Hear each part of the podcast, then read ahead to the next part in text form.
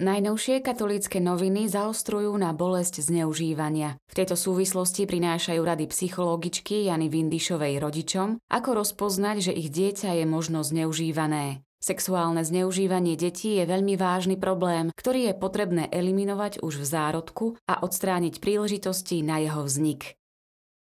Rozprávajú sa s riaditeľom Centra na ochranu maloletých Andreom Kačmárom. Je nevyhnutné, aby sme obetiam vyslali jasný signál, že sa nemusia báť prehovoriť a že ich konkrétny prípad zneužívania bude riešený zodpovedne, spravodlivo a v pravde, hovorí Andrej Kačmár.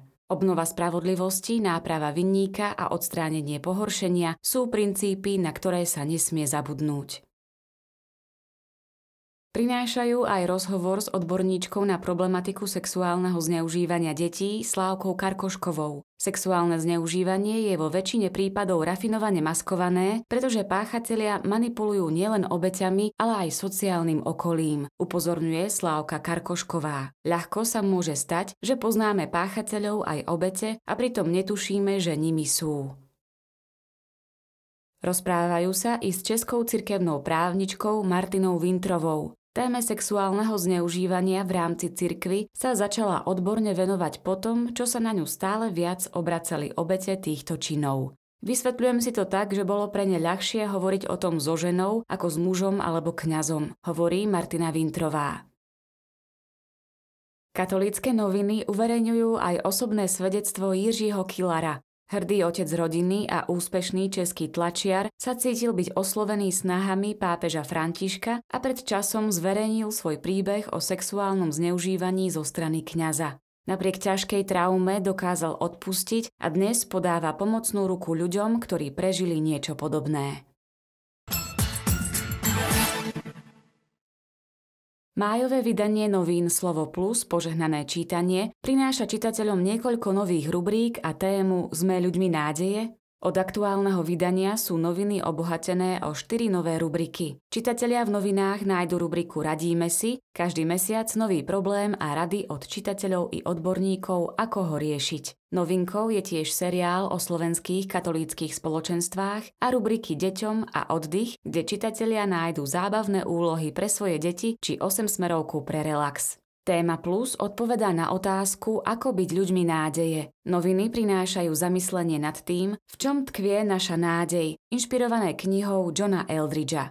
Mama Martina Chvojková rozpovedala príbeh o tom, ako bojovali o život syna Joachima. Slovo Plus tiež prináša experiment o dní plnom nádeje, ktorý však nevyšiel celkom podľa predstav. Prečítajte si aj svedectvo mami repera Beaty Janočkovej o obrátení svojho syna. Noviny prinášajú veľký rozhovor s pustovníkom bratom Máriusom Dizmasom o živote pustovníka, jeho ceste i situáciách, s ktorými sa stretáva. Okrem toho na stránkach novín nájdete aj stále rubriky Manželom plus, Rodičom plus a rubriku Živá cirkev, ktorá sa ponovom bude volať Moje svedectvo. Májová cesta prináša tému bývanie. Môžete si prečítať prvú časť rozhovoru s dizajnérom a architektom Martinom Jabrodským s názvom Zaujímavý interiér je harmonický.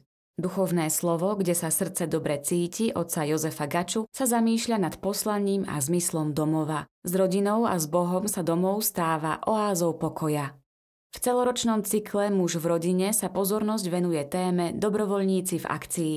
Dobrovoľníctvo môže meniť spoločnosť, ale hlavne človeka.